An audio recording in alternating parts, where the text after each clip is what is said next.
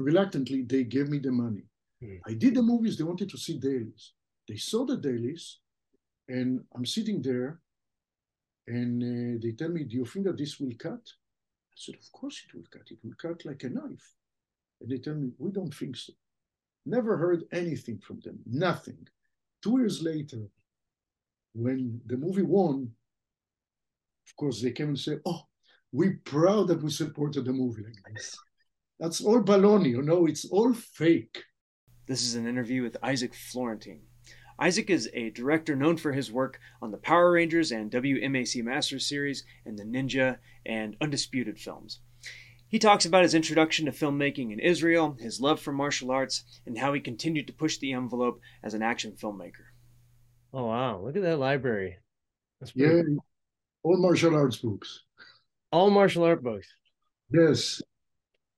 I started collecting in 1972. The first book I bought, this is a book that I spent my bar mitzvah money on this book. It was very rare to get it. Didn't even tell my parents that I got it. It cost me 75 liras. That was a lot of money. It's Mas Oyama, this is karate. Yeah, It's yeah. So, and uh, yeah, all, That's very cool. All uh, martial arts. What's your favorite book? Uh, uh, my favorite book is in here is actually is Dynamic Karate of uh, Masatoshi Nakayama. Uh, it's a Shotokan but uh, but it's, it really gives a very nice overview about karate, and it's very well done. And I tell you how it was done. It's a story by itself. You know, in the 50s, the American Air Force wanted to uh, uh, uh, take a look at the Japanese martial arts. And they didn't send a delegation to Japan. It was uh, uh, uh, the head of the delega- delegation was a judo, a judoka called Mel Bruno. And they came to Japan. They saw judo at the Kodokan, of course, judo guy. They saw Aikido. They were supposed to go, and that's a story that Emil Farkas told me. Emil Farkas is a martial arts historian. They were supposed to go and saw Shitoryu karate in southern Japan. And then people in the Kodokan said, why do you go all the way to uh, the south when in our old building, the old Kodokan, there's a karate group that took it over. It's the JKA, they call it the JKA, Japan Karate Association, Shotokan. And basically, they went to the JKA, met Nakayama, talked to him, and uh, a year later, they brought them to the States, uh, uh, Aikido people, Judo people, and uh, Karate people. And this, this is when Mel Bruno told uh, Nakayama, look, it's a fantastic uh, discipline and whatever. Why don't you have something that is organized like a book that shows the the, the, the dynamics, the body moment, body momentum, etc. Because you had books before by Funakoshi and Choki Motobu and Kenwa Mabuni, but it just shows the kata and gave some brief history. And he showed him some manual of uh, uh, the way that the Air Force had some self-defense manual, etc., from World War II and later. And a couple of years later, Nakayama came up with dynamic karate that the, the way it is organized and taught, it's according to the way that the Air Force was doing their manuals. Not so many people know that history. So that's one thing. Second, if not for uh, uh, Mel Bruno, you know, Shotokan is the most wide karate style in the world, right? But it happened by chance. Otherwise, it would have been Shitoryu because in the south, they wanted to go and see Shitoryu people. So look how history as its turned sometimes by fluke. Yeah, that's fascinating, huh? And also how how interconnected the U.S. military is sometimes with even martial art history, right? No, there's more than that. You know, karate, and, and I love karate because it's my discipline, and I've been doing it for over 50 years, and I love its history. But karate, mistakenly, people, we think that it's only from the Far East. Yeah, the roots are from Okinawa and previous to that from China until 1936. It was written called as Tode, which means the China hen, and until now Tang Soo Do is having that same original writing that was in 1936, and later it was changed in Okinawa to the MTN because they want to canonize it in Japan. But here is something that people don't know, and of course before China it came from India. That's Bodhidharma. But something that people don't know, all of the high kicks and the roundhouse kicks and the hook kicks came from karate from French Savate. If you look at the original Chinese Kung Fu in, in, in uh, Okinawan karate, they had groin kick, front kick, side stamping kick, not side kick, but side stamping kick. Uh, that's really it. And uh, uh, uh the flashiness came from French Savate that was very popular at the end of the 19th century. And uh, they uh, did side kicks and hook kicks and roundhouse kicks. It was entered into karate. and, and one of the reasons, again, in 1868, the first foreign delegation who came to teach in Japan, the military, were the French. After they lost to the German in 1870, 1871, they were kicked out. But uh, uh, when karate arrived to Japan in the 20s, they were influenced by French Savate, especially the son of Gichin Funakoshi, Yoshitaka, mm yeah. and those kicks were added into karate. Yeah. So we think that the Japanese yeah.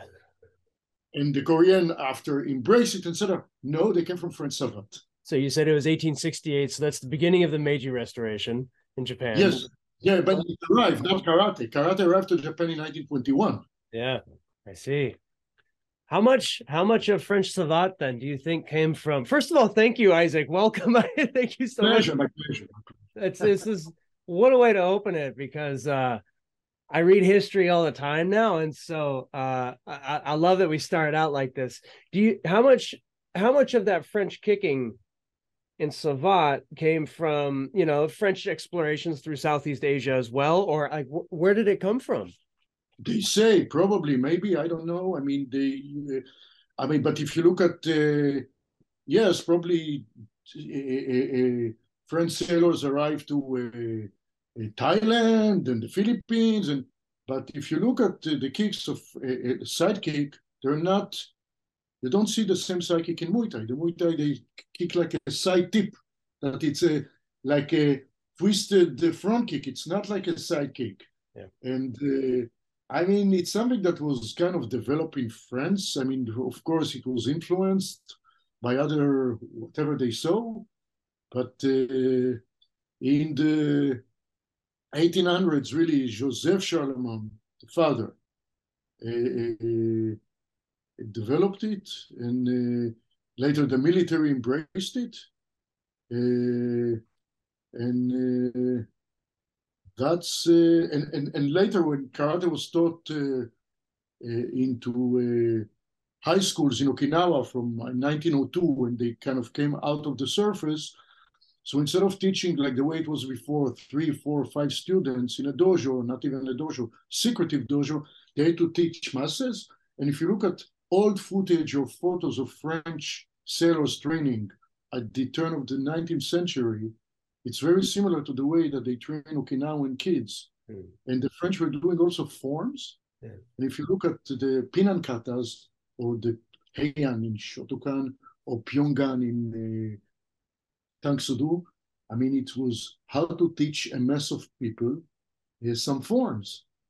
So uh, there's a famous picture of Ken Yabu teaching, uh, is like in a little pedestal, uh, like a little stage, in uh, at the Shuri Castle, and there's a lot of students there, and he's demonstrating from the stage, and everybody is doing it. Amazing. The things that we don't really hear about. Um, I did a I did a breakdown on Bruce Lee and and high kicking, and uh, one of the things that puzzled me was that high kicks had been around. They hadn't actually been around that long, right? Like you said, this is pretty new. I mean, martial arts was weapons, right? Uh, and then once you had the introduction of high kicks, even then nobody put them on camera. Almost okay. never until Bruce Lee started taking, you know, started meeting the guys in uh, America and putting those kicks on camera. That's correct. Yeah. Uh, look, so the way, remember, I'm 64 now, I'm an old guy. And when I started training, it was kind of a little bit just before the Bruce Lee days. And I can see, I can divide, there's a clear cut before Bruce Lee and after Bruce Lee. So let's go to what I said. Yes. I said that, let's say, the sidekick came to karate, from karate to taekwondo, uh, from French Savate. But if you look, I don't know how you started, how you learned it. Usually the basic was from a horse riding stance, either shikodachi or kibadachi.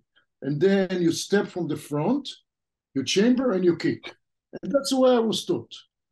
And that's it never works like this. Yeah. Yet in Japanese styles, once you canonize something, you'll never change it. Why was it canonized? If you look at the French Savate, they kick from behind. I remember as a child training this kid before seeing Bruce Lee movies. I never was, it, it, it, it was not efficient. Then after seeing Bruce Lee movies, I started changing it kicking from behind, and suddenly, I mean, 70s karate was all about sparring, you know. I started to uh, uh, like score with it, hit with it, you know. And I understood what was the reason years later for the mistake. I said that in Okinawan karate, you had side stamping kick that is similar to side kick, but it's not exactly because the hip is not fully extended and the step is really from the front in order to do it. I understand. So the Japanese took something that was meant to be for the knee, the kneecap, the knee area, and they brought it up, but it's a total different uh, body mechanics, and they didn't adjust it. And until now, it's being taught like this, you know. Still, not they spar. When you see people sparring, they all do it from the back. Yeah. But when they do the basic, they do the step from from the front, and it's kind. Of, if you don't use it like this, why do the basics in a way that you'll never use it? You know. Is that the Japanese method where, like you said, when it's written in stone, you don't Koreans, it? Koreans were the same. Koreans were the same. Remember, Taekwondo came from karate. Taekwondo was actually, I was with martial arts historian, Professor uh, Alex Bennett, uh, and he's teaching in, uh, in Kobe, in South Japan. And he was also was the head coach until, until now of Kendo, of the New Zealand team. And and he's an authority. I was with him in Kyoto in 2013. I was with him in Kyoto, in Japan, uh, and we went to a, a, restaurant in the Korean Quarter there. And we were there. I was with my friend Don Warrener, who is also a martial arts historian, and he told us, "Look, look at this place. This is really Taekwondo started. It was Japanese, Korean soldiers and officers in the Japanese army. They were training Japanese karate, but they call it in Korean names, uh, uh, uh, Moo Duk Kwan, etc. Uh, and, and this is where they used to develop it and train here.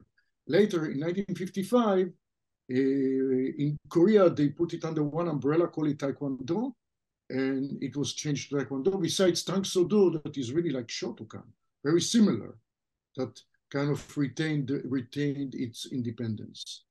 When did you start training in martial arts? What was your first style? I started with judo. The reason why I started with judo, I always wanted to do karate. Remember, I grew up in a country that had two and a half million people. It was a small country. Israel in the late 60s and uh, early 70s, small country surrounded by enemies, no people from the Far East. And karate for me, I heard first about karate in 1967. I saw a picture of somebody does a, a flying sidekick. And I remember asking uh, my brother, my brother is eight years older than me, and he's uh, very new, he has a lot of general knowledge. And I came to him and asked him, Can you really kill somebody with karate? Is that devastating? He told me yes. Then came a James Bond movie, You Only Live Twice. I went and I saw it, and I saw it again and again and again because of the karate scenes. And, and I was fascinating. I was fascinating. Uh, then the Tokyo Circus came around 1969-70 to Israel. Again, the only reason I went and I saw it a few times was because of the karate demonstrations. It fascinated me. Uh, then the Billy Jack movie came. Around 1971, I wanted to I, I wanted to do it. And my parents, that were Holocaust survivors, were totally dead set about uh, me studying it. For them, it was violence. It's like me asking to go uh, in the boxing, and I kind of was like a squeaky wheel. And we came with a deal because I was a good student. The deal was okay, you you go and train, but keep on playing guitar. And until now, I'm I still play guitar. And I so they didn't let me start with karate because karate then was for tough guys. I had to start with judo. So I started with judo. And I trained judo for a few months. And I drove everybody crazy. And at a certain point, they let me also start to train in karate. And then I made a pact with myself. I said, because it was so hard for me to open that door, and I know it's an opportunity for me, I will never, ever, ever leave it. No matter what, I will never, ever leave it because you know, and I know sometimes you're too tired, it's too cold, it's too hot, you want to see a, a movie, you want to play, I don't know, soccer, whatever. So many excuses why not to train. I say, no, I go like a donkey goes into the well and drinks. I have to do it, and that's uh, that's basically it. Was the sentiment that your parents had about violence the common sentiment at the time in Israel? I mean, you were you have the Six Days War around then. This is not an easy time for people. Uh, what was the perception of violence for the average person? Uh, it's they were not the average person because remember they were Holocaust survivors. So for them, everything physical. I used to come then. We didn't have mouthpiece. We didn't have a you know growing growing growing piece we had, but no mouthpiece, no no uh, pads, no nothing. I used to come with swollen mouth. Uh, uh, I mean, uh, the bones were blue and whatever. For me to eat a pickle or an orange without having pain in my lips I, inside my mouth, it was a joy because it was always a little bit cracked. I, at a certain point, years later, when I already had a dojo, they of course changed their, their mind. But uh, basically, for the first few years, it was for them sometimes of something crazy that I wanted to do. And they went with it. They did went with it. They did. They, they, they, they did go with it and they let me do it, you know? Yeah. Reluctantly, but they did. Growing up in Israel at that time, uh, what what kind of what kind of movies and action films were you watching growing up? So remember, at that time in Israel, there was really one TV station, and it was pretty bad. It was a state uh, TV station the television started in Israel. The first broadcast was in 1968, and it was in black and white, and uh, it was like one station. So uh, uh, people used to go, especially myself, to movies. Now, there was no concept of foreign movies in Israel because everything is a foreign movie. You see a movie with subtitles. So it doesn't matter if it's an Italian movie Japanese movie, American movie, or French movie. It's a foreign movie. So you go with, you, there is open-minded. So you get a lot of exposure from many cultures. Uh, uh, my uh, love was, of course, action movies, World War II movies, but most of all Westerns. Not so much the American Westerns, more the Italian Westerns and I didn't know the difference then. I just didn't know the difference, but I, I I've noticed that there are some Westerns that are done in a way that is raw. You could see that they were lower budget, even though I'm a kid, I can see that they were lower budget. Most of them were shot in kind of similar, the same locations. And I knew that they were low budget because they were in movies that used to show like matinees, like not where studio movies went, but Yeah. low budget movies went. Like, but I love them because they were raw. And another thing that I like them, they cut to the chase. There was no some kind of a love story that uh, they cut to the chase. And I, I remember I used to watch John Wayne and, and his movies, and I used to say, is this fat guy that all the women are falling in love with him, and the guy is old? and why there's so much talking before you come to the action, you know? Where you the other westerns, you cut straight to the action. So these were the Italian westerns. Ita- Italian westerns also uh, had much more. What would you say? Grandiose sound design, I guess. Of course, so until now, the way that the gunshot are being done, they're like they they they have like a, they're beefy, you know. Yeah. It's like a Winchester shooting, but it's a gun. yeah, like yeah, you wonder that. Why do you think that is? Because I, whenever I've done, I've done some movies and I've hired Italian um, sound designers, and the sound is always, it's always so big. Is there a, what do you think that connection is there with Italians and sound design? I think first sound design is like music, you know. Talking about music, there's no more. I mean, it's stereotype what I'm saying, musical. I mean, people than the Italians, you know.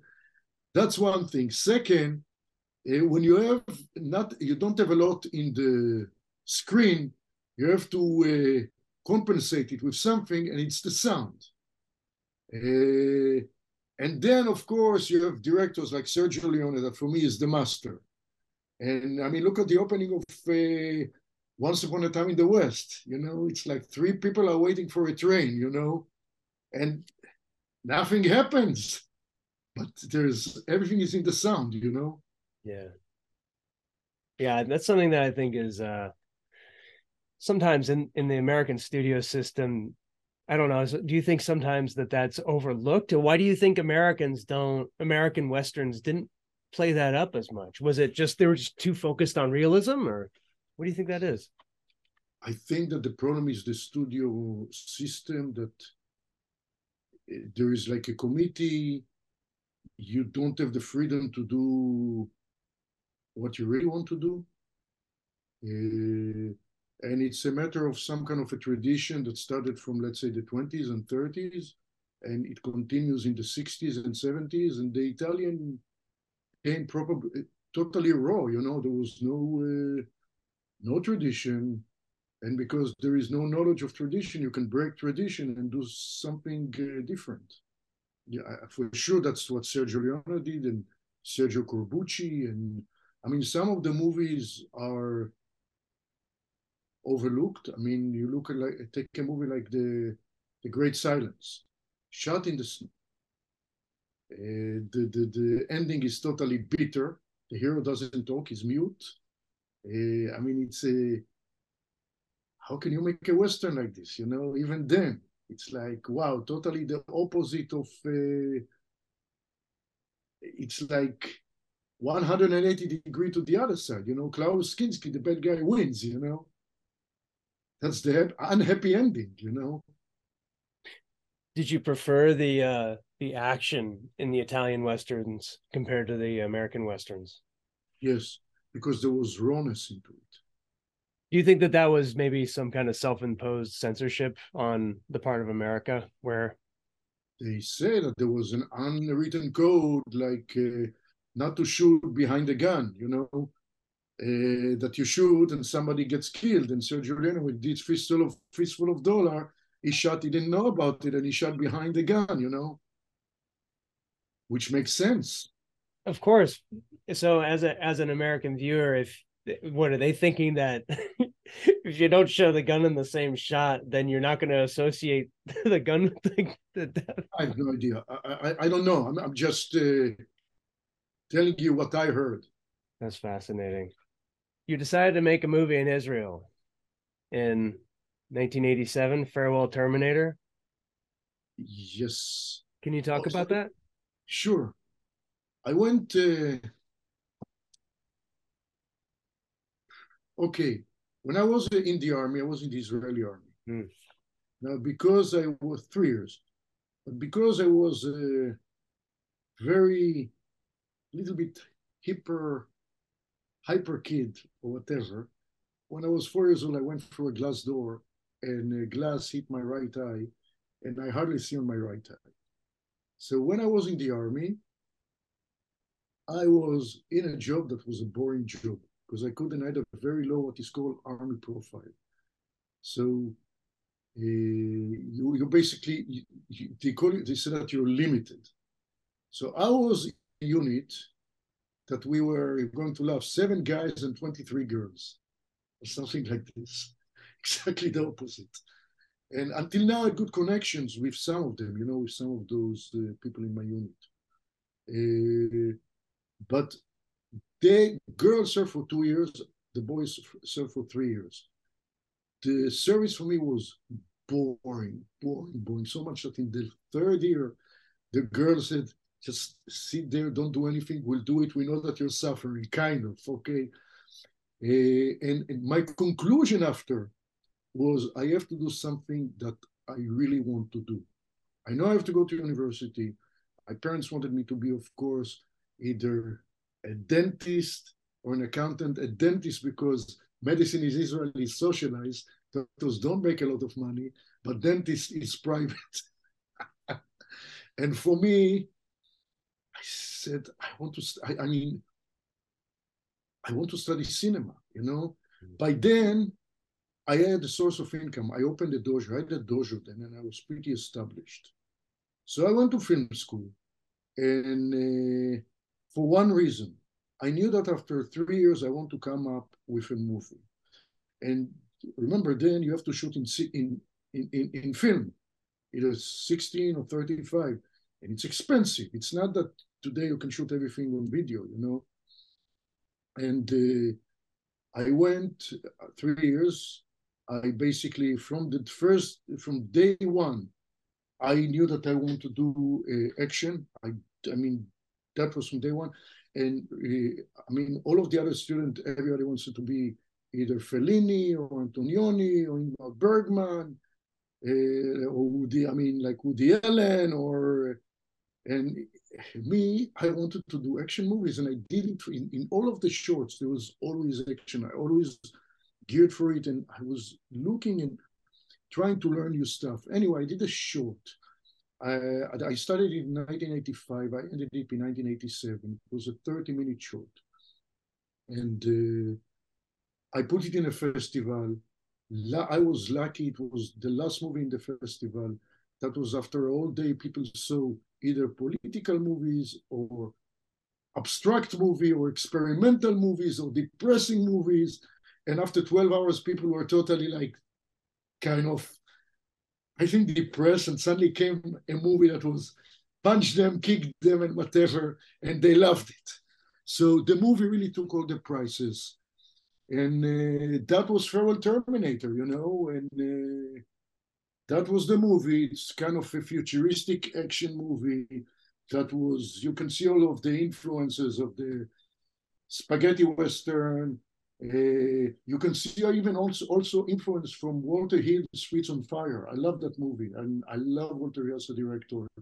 And uh, but uh, that was the movie. That was uh, Farewell Terminator. When I finished it, when it won everything that it won, I was married then, and I went and I saw uh, American Ninja. That was done. Now he's a good friend of mine, Sam Firstenberg Shmulik Firstenberg, but he's also Israeli. And I remember coming out of the movie, I told my wife, you know something? I think I want to do movies like this, and I think I can make it doing this type of movies. Now, my wife was American who moved to Israel because she was very Zionistic. And she studied medicine there. She wanted to kill me. Now you want to go back to America. she wanted to kill me. And after a year of nudging, she said, okay, fine, okay. And in 1988, we moved to uh, uh, Los Angeles uh, to try, uh, I wanted to try my luck. That's basically the story. Right. So I, I had a question. So I, I went to film school too. I made an action movie there. And I remember my teacher being so disappointed that I had made an action film because action films are so base and that I should have made an art film like she had. And then maybe someday I could aspire to teaching a, a very depressing film school course like she was.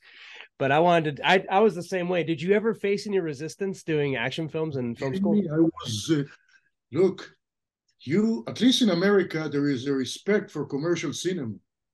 I was, everybody that was studying with me had long hair, were like into artsy. I was the only one with relative short hair. Uh, I mean, totally grounded. I was a black sheep. I was, people were looking at me like, who's this guy, you know? It's like, here, there is a respect for it. You're coming from a country that there is an antipathy for American movies because they're commercialistic. At least then, in the early 80s, 1982. Uh, so absolutely, not, only, not even this. When I came with the idea to do Farewell Terminator, and I submitted a script. I remember the professor was reading the script like in a monotonous voice. I was sitting and I had steam coming out of my ear. I said nothing. And then I submitted it in order to do it. Still, university gives you something, but you need money that will come from the Ministry of uh, uh, uh, culture and education in Jerusalem because they, they, they, they're giving you something to, to finance it. So I submitted the script. And then I went there. They kind of uh, wanted to interview me. So I went there, and the reaction, and, and, the people that were in the committee, I mean, it's a socialistic run uh, system. Uh, uh the, the, the, people that were in the committee were some uh, directors and movie critics, like from the mainstream. They were bashing me. They said, This is comics. You want to do comics? I said, Yes. And basically, they almost kicked me out out of the stairs. Then what happened? One of the professors that I had that was teaching script, he was doing movies that were totally artsy. He was people. He was on a pedestal. People really thought a, a, a, amazing things about him, and he was open-minded. He said, "Guys, before you you told you told this guy no. He doesn't do things that are like everybody else. Watch the very short movies that he does and then make a decision. And uh, they asked me to come and show uh, stuff that i did before in first second and third year. And i showed them. And kind of reluctantly reluctantly they gave me the money. Mm. i did the movies. They wanted to see dailies they saw the dailies, and I'm sitting there, and uh, they tell me, "Do you think that this will cut?" I said, "Of course it will cut. It will cut like a knife." And they tell me, "We don't think so." Never heard anything from them. Nothing. Two years later, when the movie won, of course they came and said, "Oh, we're proud that we supported the movie like this." That's all baloney, you know. It's all fake. Yeah. It's all a bluff it's all kind of uh, so yeah. believe me I, I, understand what you uh, uh, what you passed. Remember that was the only place then no there, there, was another institute but the only university that taught cinema in israel was then tel aviv university. So believe me i understand and, and i'm sure it was not as bad as i passed it you know? But why do you think i moved to the states? I moved to the states not because i wanted to come here. I, I there was no industry really in Israel, and definitely not to do action movies. That's why I moved here. I mean, it's like, in the meanwhile, I fell in love with America and whatever, but the, the, the reason was to try to do action movies, what is called B movies. I never had dreams to come to the studio and whatever. I was always, I knew my place. Okay. Was your uh was your first movie uh Desert Kickboxer? Yes. How did that come about? So, okay, let's start with the short. When I won the prize for the short, the person that gave me the prize on the hand, it was like a nice uh, event, in Tel Aviv Museum, whatever. the person who gave me the prize was Ruth Golan. Her husband was Menachem Golan, the Menachem Golan, who uh, created Cannon Pictures. And really, if you think about it, created the Israeli movie, Israeli movie industry.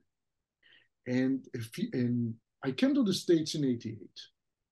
I worked 89, 90 in some really low budget movies and whatever as a PA, as maybe a little bit fight choreography, maybe a little bit second unit. But around 1990, 1991, one of my professors did a movie with Rob Lowe called The Final. He had to do some uh, additional shooting, and he wanted me to manage this uh, shoot. I, as a manager, I'm pretty bad, but I managed to do it. And he did it for a Menachem's Golan company. It was not Cannon then, he closed it. He opened 21st Century. And uh, this is how I met Golan. And by then, when I came, I understood that I need a script. Remember, I came 88, 89, 90. It was when video was king. VHS was coming, and you could do any movies you want. So they say, you know. So I, I'm not a writer, but I co-wrote two uh, scripts. One was a western, and then I understood that I cannot do it. It's too much. I need something even lower. And I wrote something that you could do for shoestring budget. And I met Golan. I gave him that script. By the he knew Farewell Terminator, and by then I also did 10 tapes of Shitoryu Karate to Panther Production. Remember Panther Production? They were doing martial arts instruction. They were Joe Jennings company, the first company that were doing it. And uh, he saw 10 boxes with my face, video boxes on, on them. And he says, oh, somebody put some money on that guy. So, and he basically asked me, will it be a 90 minute movie? I said, yes. And he said, fine. And uh, I had 16 days of sh- to shoot it. And uh, I said I'm going to finish it no matter what, on time and on budget, so they will not say he cheated us, he lied to us, he's a crook. And no matter what, I'll finish it. And this is how this movie happened. Shot that movie in 16 days. Yeah, mainly in Vasquez Rocks.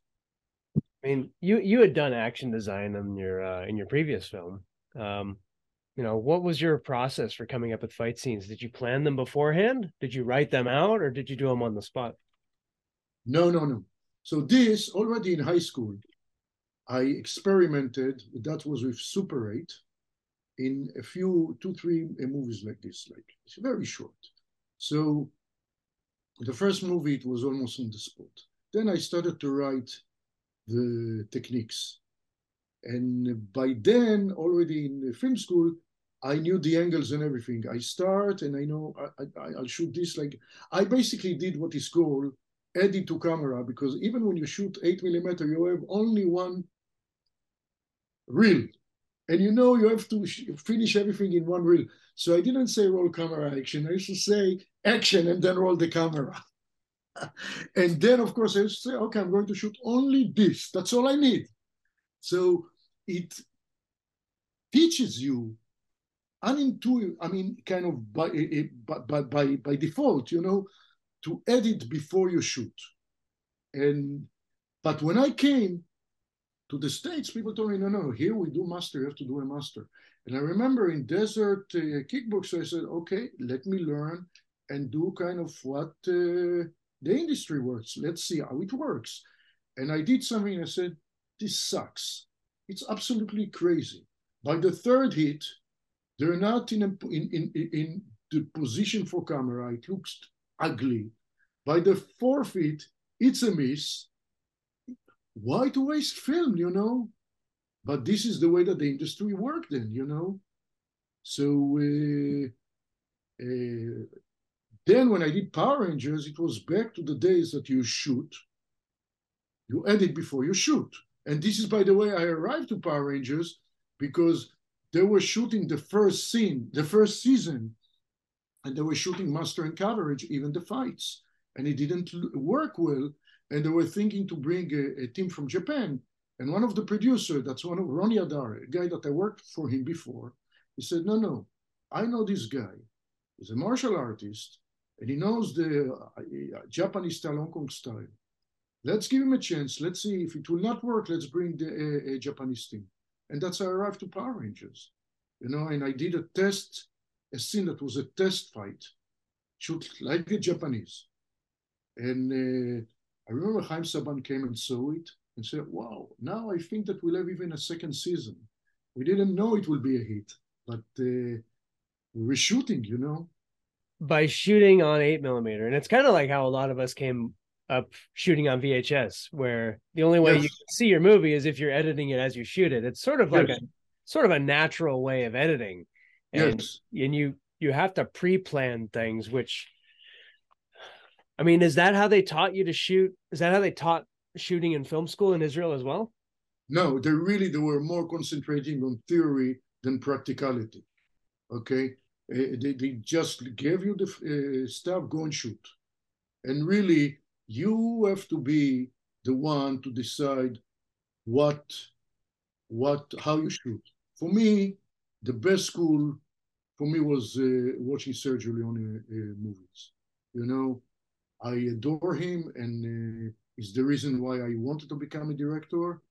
And uh, basically, I, uh, but I mean, they were talking about the 180 and whatever, but until you go and you do it, you yeah. don't really understand, you know.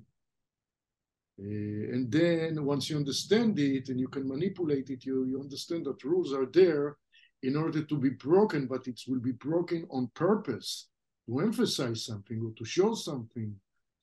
Uh, so yeah, that's what it was. When you're directing, so you were directing and you were doing the action design on Power Rangers, correct? The first season, the first season. But after the second, uh, then I left to do a western, and they told me you'll never come back to the series. We're upset that you left, and they brought uh, Alpha Alpha uh, uh, they brought Jeff Pruitt. Jeff Pruitt came, and, and Koichi came. And I remember I, I spent a few days with Jeff, so he would see exactly how I'll do it, you know. And then uh, when I came back, when, when they brought me back, they brought me as now the main unit director that was all drama, really, even though I wanted to do some fighting. Sometimes I would say, please let me do it, you know. But uh, yes, that's uh, how it happened. You uh you did a film called Savate also. Yes, that was the western. Yeah, that's the one that you went off and did. Okay. And it's based on a real character. I love history. And and, and martial arts history fascinating, me, especially karate as a kid, because you see this perfection of movement. And you say, okay, what was the process? How it became so perfect that every strike is so accurate that even the, the, the, the, the your ear is participating in the, the, the, the strike. How did it happen? It, it puzzled me, you know. So I started to dig into the history. And I also digged into, I found also French Savate. And one of the characters that I found out was, of course, Joseph Charlemont. He was like the Gichin Funakoshi of Savate. And he was actually the teacher of Alexander Dumas, who wrote The Count of Monte Cristo and uh, uh, The Three Musketeers, and uh, and uh, even coined the, famous phrase "cherchez la femme." So he was his teacher. But I also found out that in 1865 he was a French officer in Mexico. Now there are many spaghetti westerns that were done about that time. That's the Juarez, Benito Juarez Revolution. That's the time where Maximilian, the Austrian, the Habsburg, was in Mexico. It's the time that Napoleon III was stirring the water in Mexico. And I remember some great westerns like The Big Gun Down was down in this uh, era. Two Mules for Sister Sarah was down in this, uh, uh, uh this uh, era Eh, for the, I mean, was done about this era. And I said, wow, here's an opportunity, 1865, that's the end of the Civil War. Let's do something about it. And of course, the model became Shane. Here is a, an officer that is coming, French officer coming to Texas from Mexico to Texas, avenging his best friend that was killed by an Austrian officer. Uh, uh, that was Marc Singer. Olivier Gruner was the because of Emperor Maximilian marrying yes. into the Mexican monarchy. Yeah, exactly. And here's an opportunity to do it. And of course, I bested in Shane and Ian Ziering from 90210 was uh, kind of uh, the, the, the, the, farmer. And uh, uh, I had also James Brolin in the movie and Arlie Lee Ermey from Full Metal Jacket and uh, uh, Rance Howard, Rance Howard's uh, father was in the movie. And uh, that was my second movie. And again, still I tried to do the movies uh, in a master because Olivier then did a few movies and that's the way that he wanted to work. Says, Isaac, I cannot remember. You have to please do a master for me. I said, fine. You want to do a master? We'll do a master and then we'll cover it. And I started with this, and then I think also he saw that the better way to go is to break it down. And uh, I had Koichi playing there as like an Indian, and uh, I brought a team from Power Rangers. I brought Eric Betts. He played a Brazilian. I brought Ian Nguyen. He played the Chinese guy. You know, uh, this is how the movie was done. And uh, I shot it in the Valuze Ranch in uh, Santa Clarita. Uh, now I had 24 days. That was already wow, you know. So you had Koichi there. Was he part yes. of the action action design process as well? And what did that collaboration look like? How did you guys come up with the scenes together? So it, it was not really because what happened is he had a role there. He did his stuff. I mean, we did his stuff together as far as I remember, you know. Then I did the stuff with Eric Betts because he was playing the Brazilian uh, capoeira guy and the stuff with Ian, and Olivier also wanted to be involved. And basically, you learn to collaborate in a way. And th- there is something, and you know it about directing, and I call it the Machiavelli element in it that you say yes to everybody, and then you kind of pull them to do what you want to do. well, it, you know what it is too. I mean, when you have um, when you have a vision of the action, especially if you're able to formulate the edit and the and the camera movements beforehand. Yeah. Uh, I find I find, and you've probably found this too, that the team starts to line up pretty quickly behind you because they, they see that there's that there's a way. Your path, absolutely, uh, and the, even the crew they don't know nothing about martial arts. They see the results, and when there's a hard day, they will go the extra mile for you. You're absolutely right. You know, people don't understand that today. Uh, once, let's say, a stunt guy was somebody that will tough guy will take some hits, will take some fall. They don't understand that everything changed. That it's there are filmmakers today that I'm, I'm the biggest respect that I have. And my number, I, I always try to bring the DP and the of fight choreographer because these are my pillars. And I trust them, not in 100%, but in 1000%, you know? And, and there are filmmakers today, I mean, especially with the all of sense of the previs, you know, first time that I got previs was in uh, 10 years ago. 2013, when uh, uh, Tim Man, I came to uh, Thailand and he did, we did uh, Ninja Shadow of Tear, and he came with the previs. And I'm looking at it and I told him, you know, you just did my job. All I have to do is to copy it. Of course, there will be some little changes, but you just did my job, you know? I was like puzzled. so it's amazing it's amazing, you know. And and and and what puzzles me more is that you have the Oscar for this and the Oscar for what about the Oscar for the stunt team? You know, they're totally overlooked, and we see it when we do action movies. We see it, you know, but. Uh, I haven't seen an Oscars in about 15 years. Do they still do those? I don't, I don't watch television anymore, to be honest, you know. But you you read, you know, it's like anyway. I want to talk about WMA, WMAC Masters though. So this is how it happened. Uh, I was in NAPTI. That was, I think, in Miami in 1994. And uh, Ian and Eric, I had the team with me, and Bridget and uh, Riley and Richard was there. I mean, the, the, the team was there. And uh, they came to me and said, look, there's a company that does a, a, a martial arts show. And uh, we saw what they did. It shot totally wrong. We told the producer to, uh, uh, the producer wants to meet you. And they kind of schlepped me there. So I'm going and I'm talking, to, I, I see what they did. It was some kind of a pilot. The choreography was good, but uh, the cameras were in the wrong angle. I'm talking to the producer. I sense that he understands what I'm talking. And uh, his name was Norman Grossfeld. And he tells me, you know something, Isaac? Uh, when I'll be in LA, he was uh, uh, in New York. I'll call you, we'll have lunch. And I said, sure, absolutely.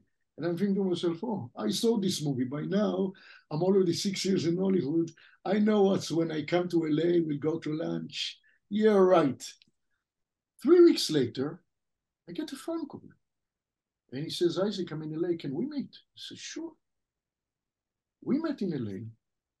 He totally changed the format. He totally uh, uh, digested, dissected what I told him, came with totally something different. And I told him why. I like the idea. And uh, he told me, okay, I will continue to develop it. I'll keep you posted. I then I left to do Savate. And he was kind of uh, uh, telling me, I'm doing this, I'm doing that. I finished the movie, or shooting the movie, and uh, we're meeting again. He says, look, I brought Pat Johnson in. The way that I want to do it is while you're prepping, he's shooting, while he's shooting, you're prepping. It's, it's a great idea. And uh, this is how it happened. Now, uh, so I worked with Pat, so so, and I have a lot of respect for Pat. You know, already from the karate days. You know, so uh, the idea that Norman want, wanted to do was he told me, I want the stuff to look real. I'm saying to myself, how can it look real? I mean, he wanted it, this to be like WWE. And I told him it's it's very hard to do it because it's martial arts. You have to be uh, to hide hits and misses, you know. And I was thinking, how do I do it? At that time, uh, by chance, my brother and his family came to visit from Israel. We flew to Vegas, and on the way to Vegas, I'm looking at uh, some monitors of video games that were like in the airport, and I'm looking at a game called Virtua Fighter. And I'm looking at Virtua Fighter, and I'm glued to it because it was like camera, one camera move. I'm saying, ah, okay. I have to design stuff that will be oneers. That's what I have to do. And that was for me the inspiration or the way that I wanted to do the fights in this show. It's hard because if something misses, we do everything again, you know, and you have to finish the day. So, anyway, that was the inspiration for that show. And this is how we shot it. I shot it. Now, we did the first season, and I was offered then to go and do Xena. Because Xena was not there yet. They had a meeting with me. They were doing Hercules. And my mother passed away at that time. I said, I don't want to leave to New Zealand. Uh, my father came a little bit to visit us in LA. And my wife then was pregnant with the fourth kid, with our little one. So uh, I said, I don't want to leave. Now, WMAC Masters we had another season, but WMAC Masters, in my opinion, came five, six, seven years too early. It preceded its time. It was not I don't think that people were ready to uh, for this show. I think we did everything right. We had great talent. Uh, the camera, uh, our cameraman was really good. We had fantastic producers. Uh, Norman and Kathy were amazing. Uh, the the the, the uh, atmosphere was camaraderie. I mean, it was like a big one big family. It was amazing experience. Uh, but I think it came too early, sadly, you know. Yeah, still holds up. It's out there now if people want to see it because it's great. Yeah, but it, it didn't create an impact. Like Power Rangers created an impact. WMAC, uh, Master, in my opinion, should have been much bigger than Power Rangers. It didn't. Hmm. I, I was wondering what your thoughts were about American Cameramen and why it is that at that time, this is 1994, Rob Roy came out around the same time, which has incredible camera work for its sword scenes. Why is it at that time then, as soon as somebody throws martial arts, why is it that cameramen don't know what to do with that? I think because the directors uh, they don't understand about uh, them didn't understand about martial arts didn't care about it. They left it at the end of the camera. I mean i saw many producers that for them a director was a conspiracy a conspiracy theory. You have the dp and you have the actors. What for? You need a director you know? And uh, it was uh, just a mess. I mean you saw martial arts movies that had very good choreography and very good martial artists or actors martial artists and it was a mess. It was what are you doing? The camera is always in the wrong side. It's horrible. I mean it's instead of glorifying the action. They the action went down. I don't know. I i i just don't know they could shoot fist fights just fine. All the batman fight scenes from the old tv show those fights are shot great you know? They're very simplistic and, and and when you do go and you do a martial art fight it has to be a little bit more intricate. And and and, and there's another thing when you watch let's say batman you know the characters it's a tv episode but you know and i know when you do a fight scene the character development has to continue in the in, in the fight scene. It's not that we tell the story now we stop and we do a fight now we turn to the story no it should be seamless and the character development should continue in the fight scene. You know, it's it's not uh, it's not a stop; it's a continuation. You know, and people didn't get that. Now I think now they get that, but then they didn't get that. So when you have a script in front of you, I'm kind of jumping ahead now, but yeah, jump, script jump. in if script in front of you that's a martial art movie, um, is the is the fight scene written out with character moments or is that something that you're expected to fill in? Sometimes yes sometimes no. You know when i get a script i don't look at the action i look at the story because i know that the action will change you know. Sometimes the action takes in a bridge but there is no bridge. You'll shoot it, you'll shoot it i don't know on a train station. I have no idea you know. It's like how is the story how is the story i think that any good movie any good movie if the story works without the action, then it's a good movie. It should it's story and character. You know which movie I always give us an example, and for me it's the best school of how to shoot action and what to do action and for action movies is Singing in the Rain. Singing in the Rain. Even if you take all the song and dance, which are amazing, it will still be a good and funny movie you add a song and dance, and look at the way it is shot. When, for me, the best example to explain to shoot a fight scene is Donald O'Connor eh, when he does make them laugh, make them laugh. Segmented from one segment, it goes to another segment, goes to another. It's a fight scene. Only there is no other side, are no hits and misses. But you see the way it's shot, segmented, you understand, and the fact that geography is established, it's not overcutting. It's not, you don't know, it's not who is on the left, who is in the right, what they're doing. Everything is clear. That's why when I saw the stuff that you did, I loved it because you that's what you did. So you know, it's like, whoa, okay, it was refreshing, it was funny. And it was done here. It was not done, it was not uh, like Jackie Chan or whatever. It was right here, you know. I, I find it so fascinating that you you came from shooting but you came from being inspired by Sergio Leone. I came from being inspired by Jackie Chan and Sammo Hung, and our styles are so similar. I was inspired by you as well, but it is almost that universal language. It's a universal language, and and Jackie Chan was inspired by Buster Keaton, and I'm sure also Gene Kelly. I'm sure, you know. So uh, it's, I think, yeah, that's you want to see geography you don't want overcutting, especially when you have talent. Why to stop the camera?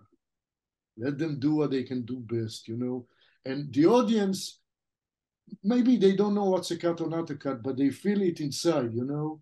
They understand it.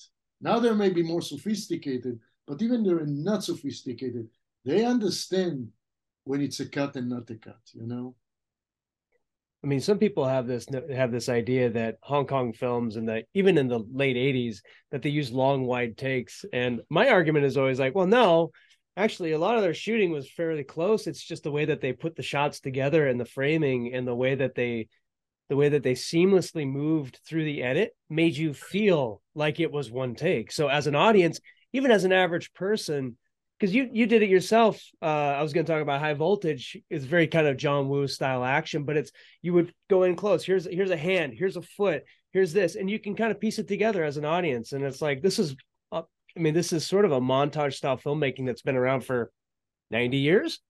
Yeah, remember that John Woo did a lot of kung fu movies before he became John Woo, and for me, if you look at high voltage, it's Power Rangers if you look at every every movie that I do, the action, it's Power Rangers. But Power Rangers is glossy, it's for kids. You rough it up for the adults. But if you look at the cinematic language, it is there. Because so many episodes that I shot, I used the, the, the fact that I'm doing an episode as a lab to do experiments. And high voltage, you interesting about high voltage. I told you that uh, Desert Oko was called Desert Kickboxer by HBO, and then uh, Savate, that they call it the, the, the the fighter in the states. Please do a master, do a master. When I did high, high voltage, I said enough. That's it. And for, for this is where I really felt that from there the style was established. You know, and I went that you can call it Hong Kong style, but it's Power Rangers. I was there with Koichi. I mean, Koichi in Alpha Stunt, you know. So uh, yeah, there was gunplay. There was a little bit of a western there, but absolutely, it, it gives a, a, feel of a John Woo movie because the baddies were the Vietnamese mafia. So that's why it gives it a, a, a feeling of a John Woo movie, you know. Did you ever watch any Jean Paul Belmondo? Of course, I love Jean Paul Belmondo. Absolutely. I grew up on those movies. I told you, I grew up on those movies with Belmondo and Alain Delon and Lino Ventura. and the best comedian, my favorite actor is a French comedian, Louis de Funès. Yeah, I love that. I love him so much. My parents said, don't go to his movies because you laugh so much. It's like, uh, it's it's amazing. Of course, I grew up on these movies. I love Belmondo. I was thinking about uh, Rabbi Jacob, the uh, the end yes. Gumball Factory. It's just yes, yes, yes. And and if you look at Belmondo, Jean Paul Belmondo used to do his own stunts, either coming down, rappelling from a helicopter, or moving from one car to another. He used to do his own stunts in the '60s, you know. And he, he used to be a boxer. People are they don't know that. So absolutely, I grew up on those movies. Yeah, there's this other one he did called Up Up to His Ears, 1965, and uh, in the way that they shoot the action in it is so sophisticated. It that puts Rio. That's the one after that. It's a year after oh. the, that man from Rio. That one too, though. Same same kind of movie, almost. It almost the same. Not, uh, it was not Cartouche. a movie. It was about the French Revolution. No, no, no. This one is in. He's in Hong Kong. It's a modern day. He's in Hong Kong. It's thirty. If you haven't seen it, it's incredible. So it's, you know, yeah, it's, it was like a thirty minute action scene in Hong Kong. Then he goes to Tibet, and then I can't remember. I didn't see. Did not. I don't know how. the the but like you know that man from Rio is another fantastic Yeah. one, and uh, the the shooting style is sophisticated. It's like they they respect the movement. Yeah. Do you think that there's some legacy there with Savate, or in general something going on there with French filmmakers, audience? I think that it came at the time of the new wave in France, and there was a respect uh, for cinema and for. Uh, I mean, I'm just. Uh, it's from the top of my head. I don't know, but I think that there was uh, once the new wave, new wave started, there was cinema became a little bit more innovative. You know. He was Uh, almost at the head of that with Breathless, wasn't he? Ah, Of course, of course. Yeah. Yeah. Au du souffle in French. Yeah. Au du souffle. Yes. With all the jump cuts and uh, yeah. Why do you think? Why, where did that new wave come from in France? It was almost what 10, 15 years after World War II. I'll tell you, in my opinion, it's only my opinion. And, and- and so, so you know, where where I grew up at home, my parents were Jews from Salonika, Greece. But the Jews of Salonika are descendants of the one that were deported from Spain in 1492. And I still speak the old, they kept on speaking a 15th century Spanish dialect called Judeo Espanol or Ladino. But Ladino, edu- yeah. but their education was French because by the turn of the 19th century, all the Jews around the Mediterranean started to uh, uh, got a French uh, uh, education, and all of the books at home were French. And why am I telling you all of this? The language that we spoke at home as a kid, the first language I spoke was French, even though I grew up in Israel. French, Ladino, then of course Hebrew, and when our parents didn't want my brother and I to understand, they spoke Greek. So, Uh, uh, so I have this love for French movies. Okay, now the French many times they take something that is overlooked in America, and they put it on a pedestal. Let's say they did it with Jerry Lewis. People used to laugh at Jerry Lewis in France. They think that he's a genius.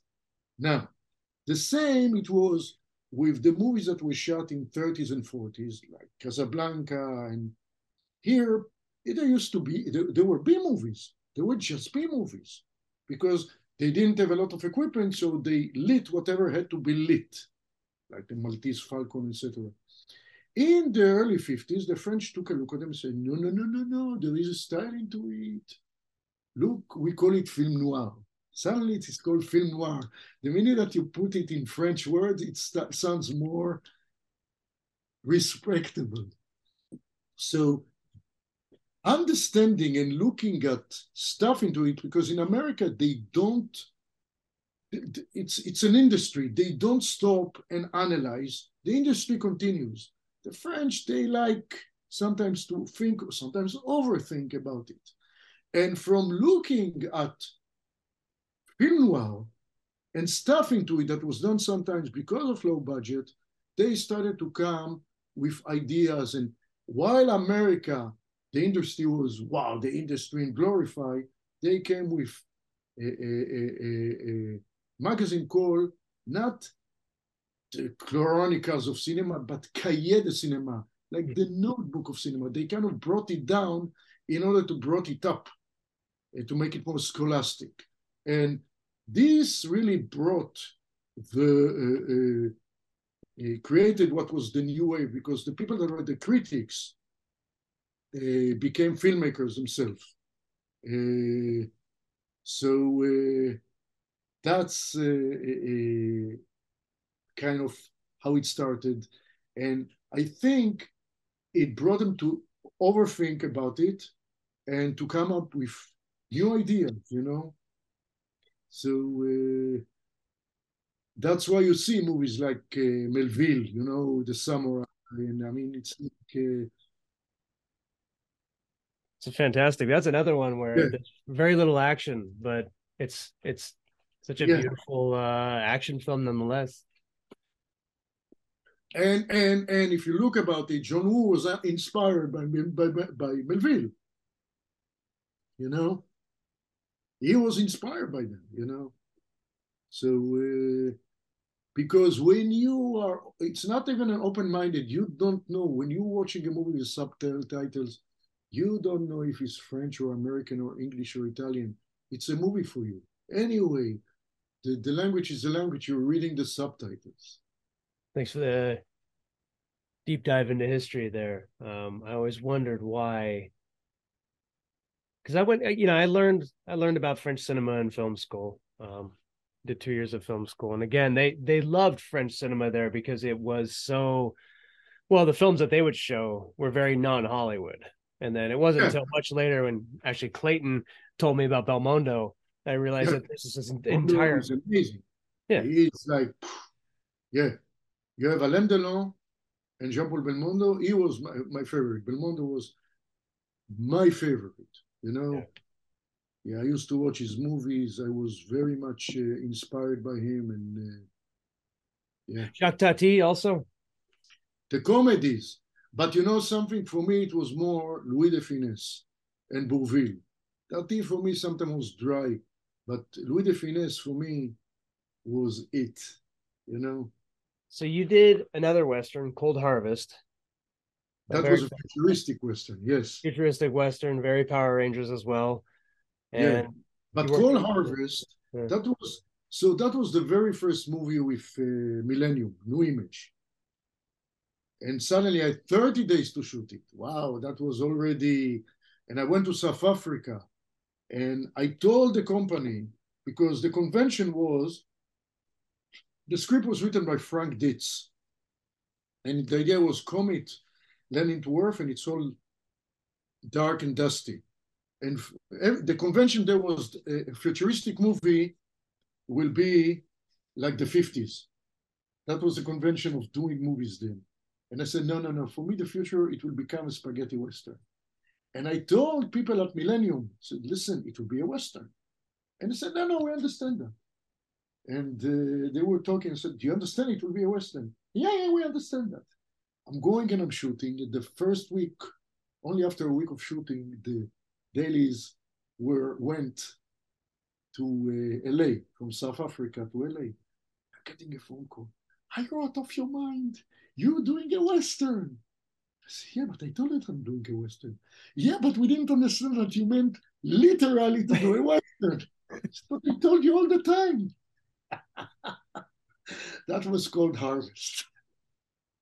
they liked it in the end, though. Yes. Yeah. You know exactly. They la- they liked it a lot. And I remember when DVD came, the first movie that they watched on DVD, they put it on a big screen in the office. And, and I see Avi, Avi Lerner and Danny Dimbort, and they're sitting, they're quiet and they're glued into the screen. And I'm saying, which movie they're looking? And I'm peeking in and I'm looking at Cold Harvest. so That's great. All of your films have that very that very purposeful shooting. You did that with Bridge of Dragons, US Seals 2. And was anybody was anybody coming to you in the industry and saying, "Hey Isaac, um, we see that you're doing this. We should change that in the industry and do it like you." no, but the industry cut yeah, well, for me, I was always an outsider in the industry. I'm not Hollywood. I lived in the valley. Family for me was the most important thing. I have an accent. I never went to the mainstream Hollywood. I never got uh, really, uh, uh, uh, and until until 1999, I didn't even know that people were watching my movies. In 1999, I'm getting a phone call from Koichi, and he tells me, Isaac, there's a magazine that has a review and a, a, a review on a movie. And I said, probably it's a terrible review. And he tells me, no, it's actually a nice review. Uh, go to Barnes and Noble, in uh, that was in uh, Ventura in Sherman Oaks, and you can get it there. I'm driving there. It's Impact magazine. It's an English magazine, and this is how impact. I finally realized that some people are watching my movies. It scared the hell out of me. because until then I thought that I'm totally just doing my stuff incognito, you know, like nobody cares. And uh, no, I was never a part of the industry. I had some times with agents, but they, they, they didn't last a lot. And until now, I'm a total, total outsider, you know. Uh, it's a good thing, it's a bad thing. I don't know. I, I, at this point, at my age, after so many years, I don't even care. But uh, nobody, I think that it started to influence stuff. Let's say when I did uh, work with JJ and he worked with 87Eleven, or uh, uh, it's the same. How come Alpha-Stunt, Koichi, that the work is so important? They're overlooked. You know, uh, people, Jeff Pruitt. I mean, he was right there. You know, it's like it kind of skipped a generation, and the generation now are way up there. You know, on the top, but it kind of skipped, I guess, my generation. You know, nobody came, nobody cared, nobody. The only thing that I saw a reference is when I saw Kill Bill, and I saw a reference that Tarantino was slightly winking and did stuff like stuff like whooshes and whatever. He was kind of, you can call him winking or laughing either at me or with me, you know? Sure. Sure. But this was years later, you know? Yeah. I mean, that's inspirational for a lot of us because, you know, uh, I've been indie since the beginning. I never fit in. Um, I found sometimes maybe, I don't know, maybe I had too many opinions you know, there's a way that they do things in the industry that I don't. But we're doing the same way. We shot in the same way that they do it now. We understand it. And if you think about it, we came from the trenches. However, I have to say, people that now are in the top, like uh, uh, uh, talking about Chad and JJ, and uh, uh, they came from the trenches. They know that, you know. Absolutely, they came from that same kind of furnace where you know, you were working with Koichi and Alpha Stunts. Uh, they were in there as well at times, but a lot of what they did was that Hong Kong, I call it a spillover into Hollywood after the handover. Did you? I mean, you worked with Andy Cheng and on um, yes. U.S. SEALs. Uh, but yes. what, I mean, what other interactions did you have with the Hong Kong stunt guys coming over here? That's really the, that's the only one.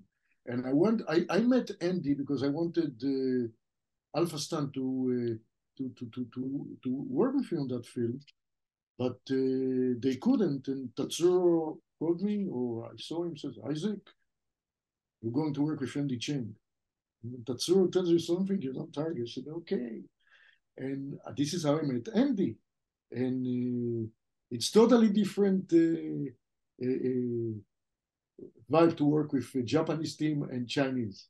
and we got along in the beginning we were like arguing and then we got along really really really well you know and he was an amazing hard worker because in us seals too we had to divide the load and it's funny he didn't trust me that i know how to do fights and i was i knew that he came from hong kong i wanted that he would match my style and the first thing that he did he did it with more ten and i told him no andy do it with more wide lenses and he kind of did. At the end, we really trusted each other and it went really well, you know. It's seamless.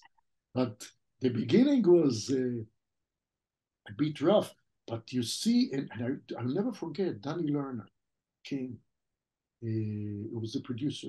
He says, Isaac, I'm amazed by Andy Cheng, how hard he's working, how dedicated, how you know, it, it was amazing the way that uh, they did it because that movie, we had to run this movie with two units, you know, because the, the, the load of action there, it's almost wall to wall action, you know. And that movie was so ridiculous. The story is so ridiculous. I went, I'm going to totally go comic style, not realistic, you know. I exaggerated with the whooshes, but if you look at the action, it's pretty, it's pretty good action, you know I mean, especially Sophia Crawford and Karen Kim and Michael Worth, you know, it's it's and uh, uh, Mitch Gould and Marshall Teague. I mean, they're doing a lot of good stuff in there, you know. So, did you did you find that Andy sort of acclimated to your style, or do you think that the two of you were just going toward the same style anyway? I no, I think I, I, he he kind of understood. I, I understood what I I wanted to do because I chose this location. Say, okay, we're going to do again a western in that because it's all like uh, dust and uh, we shot it in some kind of a plant that was about to be destroyed and it was all uh, yeah because it has that power rangers feel. I know what you mean. Of course of course. Yeah absolutely. It's a total comics movie yes. But it's an hour into power rangers. So with special forces the first time you worked with scott then? Yes.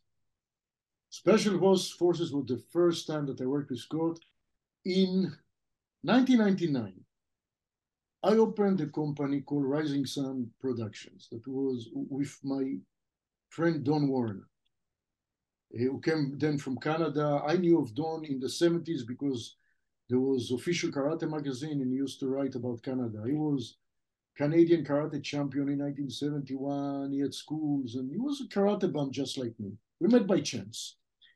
And uh, we opened basically a company together. The, the idea was to do instructional about martial arts. The, the reason why I wanted to do it was because honestly, I wanted to see the best, to put them in video, but also to understand what what's behind their style, what do they do, and what I learned after so uh, after years of doing it, that everybody is right, if you're good, you're good, basically. Everybody goes climb to the same mountain in a different path, and that every each one is taking some kind of a fragment of something and concentrate on it, and it starts to work for him. So there is no good and bad. There are two types of martial arts: high level and low level. Doesn't matter which style, not style. It's either high level or low level. Anyway, during uh, uh, that time, we had an office and we used to get tapes. People used to submit tapes because they knew that I was there. And you had people from the martial arts that wanted to break into cinema, actors that want to break, uh, uh also uh, to work with me. So you got a bunch of tapes. Either you had people that were martial artists who couldn't act, actors that couldn't do martial artists, martial artists that couldn't do martial arts. Anything, okay? And uh, at a certain point, I was tired of watching those tapes. One day I'm coming, I stopped. One day I'm coming, and Millennium also used to get VHS for me because they also sent it to Millennium. So one time, I'm coming to the office one morning and Don tells me, Isaac, I got this tape from this guy from England. I think you should see him. And I don't know, maybe at that day I was grumpy. I said, don't, come on. I mean, I, don't, I am not in the mood to watch it. We finished the day. I'm about to leave. And Don said, I still think that you should see it. And I said, fine. He tells me it's this English guy. I said, fine. Put the VHS, put the tape. So he puts the tape and it starts, and you see some like body shorts and whatever. So, okay, looks good. Uh, can he move? And he's doing martial arts. Says, okay, he can do martial arts. Can he do theatrical martial arts? And then he's doing all of this tricking and whatever. Saying, oh, this guy is good. And some stunt stuff said, oh, this guy is really good. Can he act? And then come scenes from BBC saying, wow, there is no more drama from BBC. And I'm saying, wow, I'm calling the guy now. I'm leaving him a message on the phone. Listen, I didn't work with you. I don't know you, whatever. I saw your uh, tape. I'd like to find an opportunity to work together. At that time, we were developing special forces. I took the tape I went directly to uh, Millennium. I went to Boaz Davidson, who is for me my sensei when it comes to cinema. And uh, I told him, Boaz, you got to see this tape because uh, I told him, you know, Boaz, I'm getting tapes of people that want to get into movies. He says, are you telling me? Look, there's a bunch of tapes here sitting here for you. I'm putting this tape. He had the same reaction, you know. He's like, uh, and, and he studied cinema in England. So it was like, when the BBC scenes came, it was like totally, said, let's give him a role in Special Forces. And we tailored the role for him. And then we connected with him and his manager then was a pain in the tuches and did everything difficult so the deal will not happen. And Avi, I remember one time Avi Lerner got pissed off. The first and only time that Avi yelled at me, I was sitting in this little square, tiny little square in Lithuania, in Vilnius. And Avi screaming at me, said, I'm going to scream, I'm going to shoot this movie. I don't want this headache uh, because the agent or the manager then give them such, they say in Italian, agita, so aggravation. And uh, I came back to the office because I said, we don't have him. And usually then was the uh, fight choreographer. And basically, uh, we're sure that we don't have him. Michael Flanagan, that was the producer, that was the first movie of Nick, he tells me, Isaac, you know, the director is not supposed to talk to the agent, to the manager. Okay? I'm not looking, but the phone is on my desk, but I'm not looking. So I'm going to his desk, and the phone is there, and I'm calling the manager, and I tell him, look, uh, I'm a man of my word. He says, no, I'm afraid that you guys will work him hard and will abuse him, and I'm a man of my word. We will treat him really nice. I'm a nice guy. I'm not a gentleman.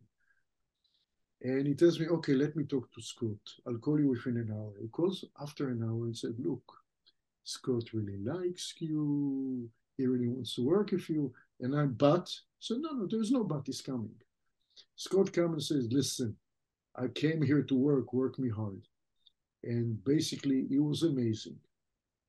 And that that really manager was an obstacle for him after, when I got Undisputed, the script, Scott told me, look, if I would get the role of Boyka, I would not sleep. I would train like crazy to become the character. For me, he told me that it was gold. I trusted him. And I came and I said, I want this guy to play Boyka. And people looked at me like I'm out of my mind. Because Boyka is written as a guy that is huge, that is a brute. And look at Scott. Scott is an English guy, you know, he's 5'10, he's not that tall, doesn't look like a brute. And people were telling me, you are ruining your career, you're doing a big mistake. Uh, the only person that told me you're the director, it's your decision was Boaz Davidson. And I, when Scott told me I will train like crazy, I had faith in him. I believed him. And I flew to Bulgaria. I basically said, uh, because even Michael Jai White was worried. He says, Isaac, I'm so totally so short. Bulgaria, I said, make me a shoe with a platform of eight uh, centimeters, like three, more than three inches and uh, make sure that he will get a thick jacket and Michael will get a thin jacket. I told Scott, don't shave, don't cut your hair. We'll create a character. He came back, I sat with Scott and the makeup artist that I worked with her a few times, name is Yvonne, she was a veteran.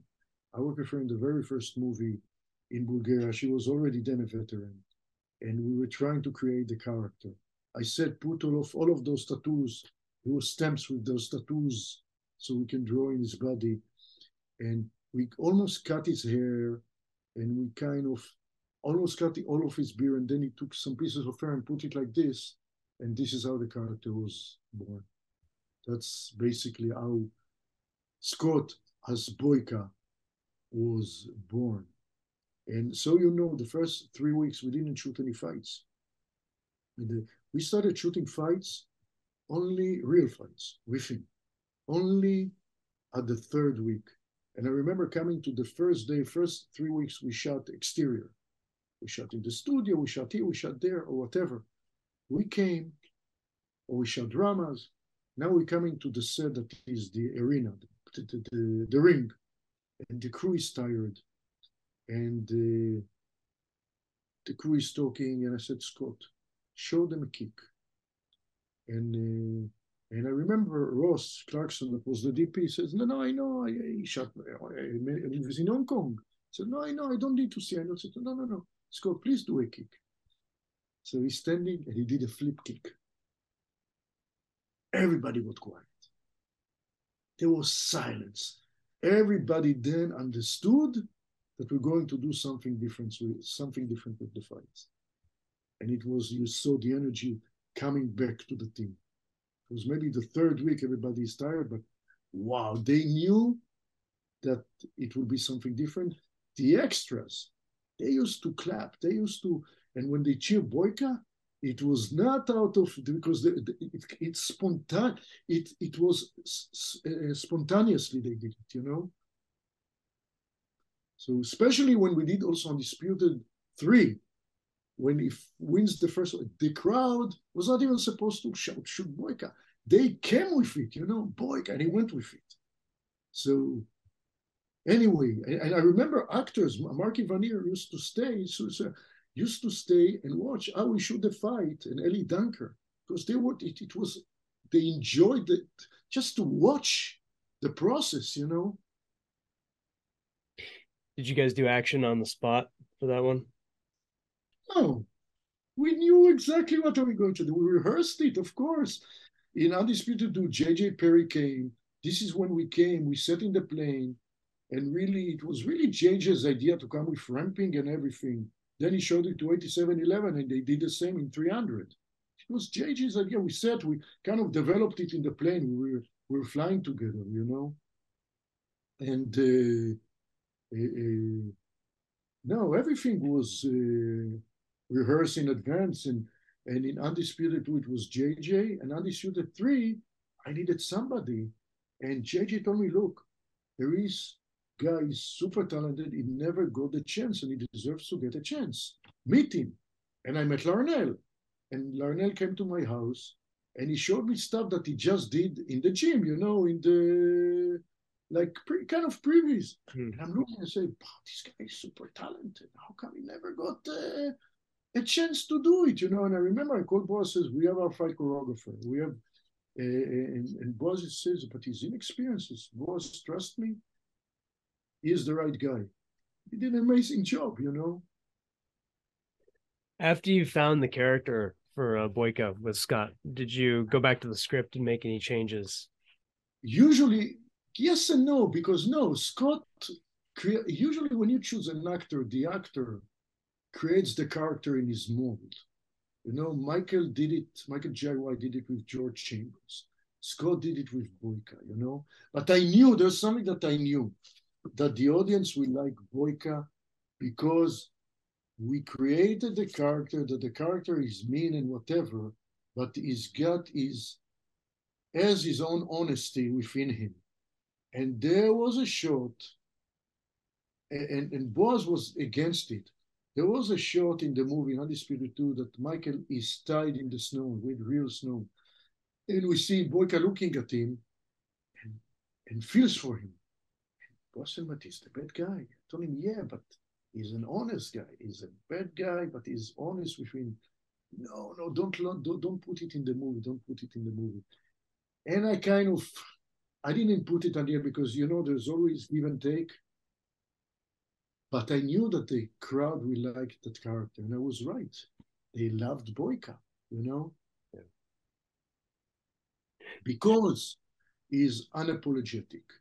I mean, look, in America, this movie, the movie flopped, but outside in the third world, there were hits because the character of Boyka is totally a total right character for the third world.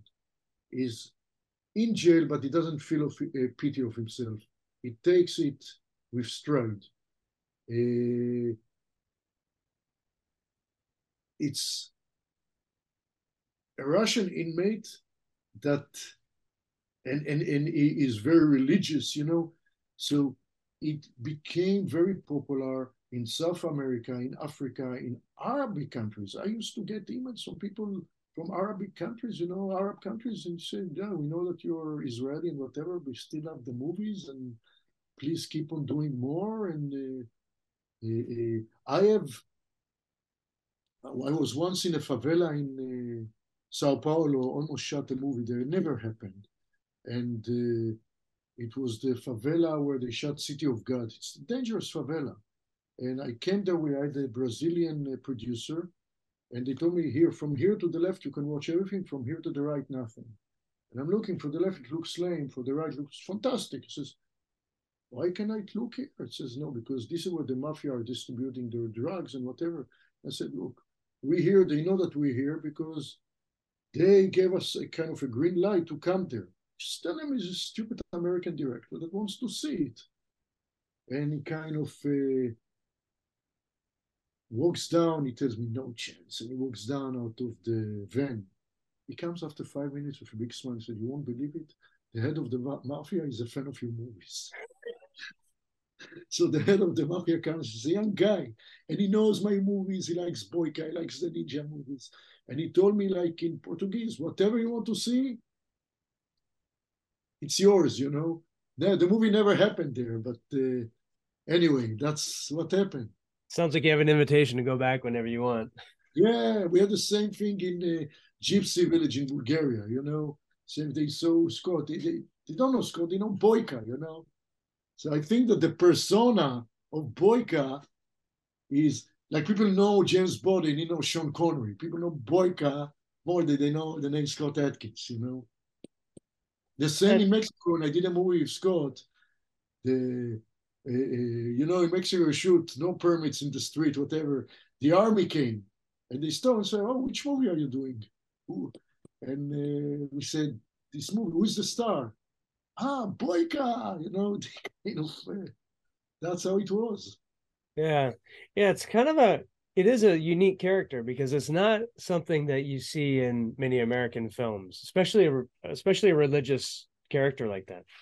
But, but there was a movie called The Big Gun Down, Face to Face, it was not the same character, and Run Man Run, same director, Sergio Sollima. He was a bit uh, communist, what it doesn't matter. Anyway. And he created a hero, Cuchillo, Thomas Milian. Doesn't even speak, he's totally, uh, uh, doesn't know how to read and write, doesn't use a gun, uses a knife. And total a third world character. And as a kid, I loved that character, you know. And Boyka for me was this kind of a character. So what I'm trying to say is if you look at the spaghetti western, they created the first, call it third world hero, that later helped, if you look at history, the black exploitation movies that were influenced by the Chinese movies and later let Bruce Lee become a hero because already the world then was ready to accept somebody that is kind of non cookie cutter of what you used to see. And Boyka is a product of that, you know? Makes you wonder if you could get away with doing a, a Russian hero like that today. I like to think that you could. He's an inmate, you know. It's not uh, well, he's human, and that's the thing that I think maybe maybe people get a little bit too caught up sometimes in the identity of the character rather than just who he is. There is no politics in my movies. just movies, you know. I'm not uh, because not that I don't have ideas uh, or, or views. Of course, I have. Everybody has a view, but it's like you go to a room and everybody likes you, once you start to talk of politics, half of the people become your really best friends enough to dislike you. Better to. That's basically it, you know. Shut their mouth and we listen. We're doing B. I do B movies. I do action movies. And I tried that the character would be a character, but uh, I don't think anybody, I don't think anybody really wants politics in action movies anyway, even no, though it happens. Absolutely, not. You know? Yeah. Look, people used to say about the action movie that they are on the right side because usually it's a vigilante who takes the law into himself. But uh, I mean, that's the type of action movie. The action movie, you take really either a simple person that has no choice and has to take the law into himself, or a police officer that is operating. I mean, it's it's the it's the genre. I mean, it's that's the genre, you know. And those films will appeal to different persuasions through time. It's you know everybody, exactly. everybody, you know. You did a film with Scott and Jean Claude Van Damme in 2008. Yeah, just, Um, yeah. What was what was the action design process to accommodate both of their styles? That was a tough movie. First, it was the only movie that I did with a studio soon. And they were, before I shot, involved with everything that I did. Not when I shot. When I shot, they left me alone. But before in casting, everything. Uh, so, and even in editing, I didn't do the final edit, and because I was not uh, in the DGA then. Uh, so the problem here was we had JJ Perry was the fight choreographer, and uh, Scott, Jean Claude, I was there, JJ was there, and we had a fight that was established. I mean, we were scheduled to be shot for three days, four days, I think three days, and uh, just a fight. By the afternoon, Jean Claude me says, Isaac, I want you to cut a day in the fight. I want you to shorten it. I said, I think you're doing a mistake, but I'll do it. By the end of the second day, he comes to me and says, Isaac, I did a big mistake. We should have not cut it. But only, yeah, but we already shot it. It's, it's done, you know? Because he understood, he told me Scott makes me look so good. So, so now, even by the end of the fight, I remember at the end of the fight, it was supposed to end in one way. Jean Claude didn't like it. Scott, Scott came with an idea. He didn't like it. And then I, I really got a little bit fed up and said, Fine, this is what you do. And I said, and I'm, Moshe Diamant is there and says, Jean Claude, kick him, give me a front kick. And he give me a front kick. And I moved and I did a hook kick to his head. So this is that this will be the final movement. That's it. And they liked it, you know. Uh, I did it first, he did it first, it looked. And Moshe was saying, says, I, I, I know that you, I knew that you're a karate guy, but first time I see you kind of, uh, this is how we tended. It just shows you it was tough a little bit on this movie. On the other hand, I have to tell you this. Jean-Claude never argued. I mean, did and did some hard stuff in there, and especially being suspended over the pool on ropes, you know, he never complained. Uh, Moshe told me he never saw some uh, respecting a director uh, like he respected me. Now that sometimes we had disagreement or whatever, but no, it was it was a tough movie to shoot. I think that the schedule, the amount of days was not realistic. I was promised 32 days and it was cut for 29 days. And you cannot fit 32 days in 29 days. You cannot do it. Something has to give. Sadly. So, uh, even as a stuntman, as an actor, sometimes you're you're a little bit worried that or concerned that somebody is who is also very talented is going to make you look bad. But the beauty of action cinema is that the better the other guy is, the better you look. Of course, of course, absolutely. Look at Marco Zaror and Scott at the end of Undisputed Three. I mean, look at for me Bruce Lee and Chuck Norris. You know, it's uh, please, it's you want to face somebody that looks amazing, you know. Look, I just finished a movie now, uh, Hellfire. Final uh, uh, fight scene is Stephen Lang, who is 70 years old, fighting Johnny Yong Bosch from the Power Rangers. Johnny made him look amazing. Stephen Lang, even though we had a rough schedule and he comes to says, Isaac, I'm not the strong horse that I used to be once. I'm not that young. He did the majority of his stuff, you know, almost everything, almost everything, you know. He, he was motivated from it and he looks good. So Johnny made him look good, you know, and he pushed him, you know. Yeah. And he's a fantastic actor and he wants to do it, you know. That's huge. So it was the same also with uh, uh, Antonio Banderas. I was going to ask about that one. Most of his, he wanted to do all of his stunts, you know. I told him, look, you're jumping there, it's way far. No, no, I want to do it. But it's far, far. No, no, I want to do it. By take 10, he comes, then you're right. so it's too late. But I think your style works so well for that too. Um, you didn't do the Bourne style, and I, that was something when I saw when I first saw that. Yeah, I hated it. Everybody was like raving and saying, "Are you kidding me? That's the Emperor uh, uh, new clothes. It sucks. It sucks. Cut, cut, cut. Switch the 180. What? Because uh, uh, Hollywood tells you that it's good. You're telling that it's true. That it's good. It sucks. I got."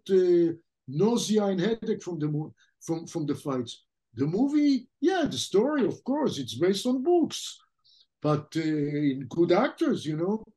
But the, the the action, why so many cuts in one motion, and why you even okay, keep the 180. Why you even break it? You know what the hell are you doing? I mean, what is that feedback loop there where a film like Bourne comes out, Bourne one, two, and three, they all have the same style, and then you have all these other films that are copying it, right? A lot of films, Batman Begins copies that's that style. Yeah. Yeah. Is this is this like does the audience say, "Oh yeah, great, I I like that action," and that's what the directors are listening to, and maybe I don't no, know. Maybe... Think, uh, in my opinion, I think the movie did well, and everybody wants to copy something that did uh, that succeeded and they go for it. And you know, sometimes in with a studio, it's a fad. You know, if I tell you today that the sky is uh, orange, everybody will say that, the, and it made a lot of money. Everybody would say the sky is orange, but the sky is blue. It's not orange. Sometimes it's gray, but it, it's orange maybe when it, there's sunset, you know, or sunrise.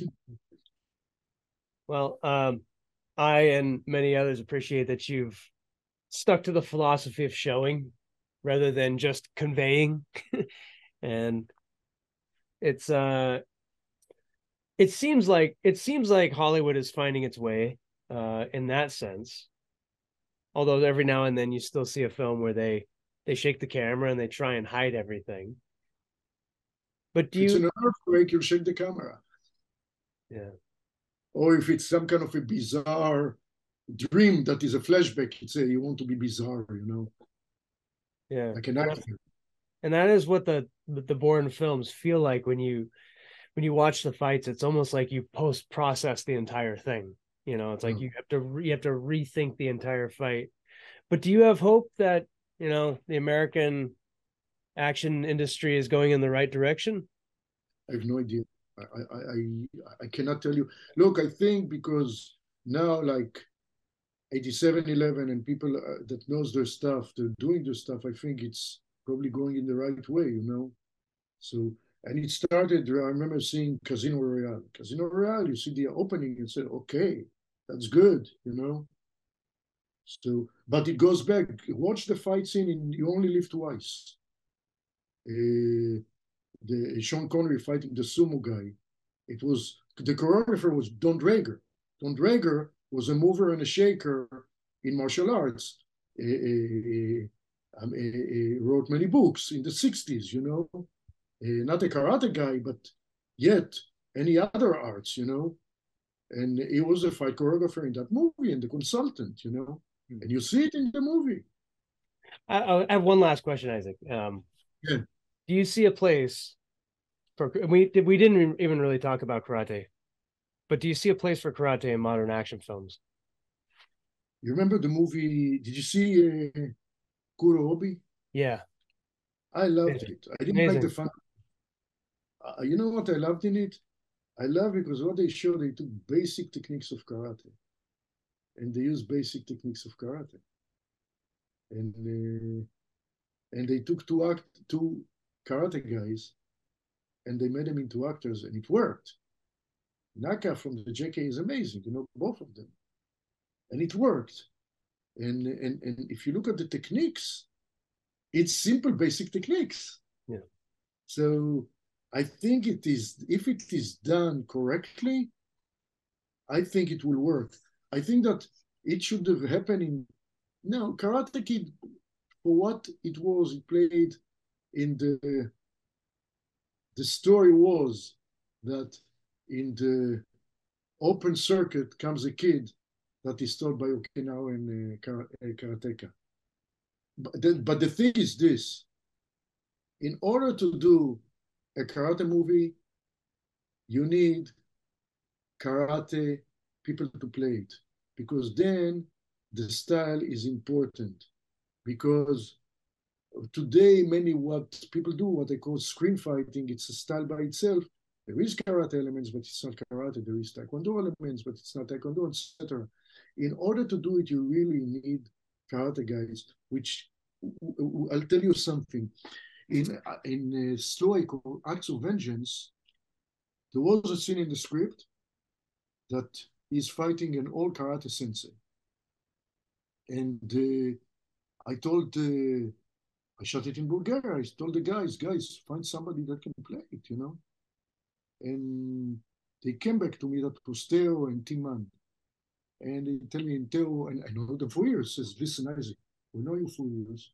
You're a karate man we can bring somebody, but he will not be, a real karateka. Knowing you, you'll get upset. And I said, so? He says, you have to do it. I said, no, I don't, uh, I'm inexperienced in it. I don't, uh, no, no, you have to do it. And they kind of convinced me to do it. And I did it. I was very nervous. And Antonio helped me, and uh, I was nervous. But if you think about it, all the, there is no there uh, hits and misses. It's all real karate stuff that like dojo stuff, you know, fighting stuff that. Uh, so I kind of played myself, but it was karate, you know. Yeah. Right. So maybe a little bit flamboyant for camera, which it should be at a certain point. But so, of course, you can do it, you know. And there are uh, uh, Richard Norton his background is karate, traditional karate, and you know there are, of course, there are. Uh, but then again, it should be right for the story.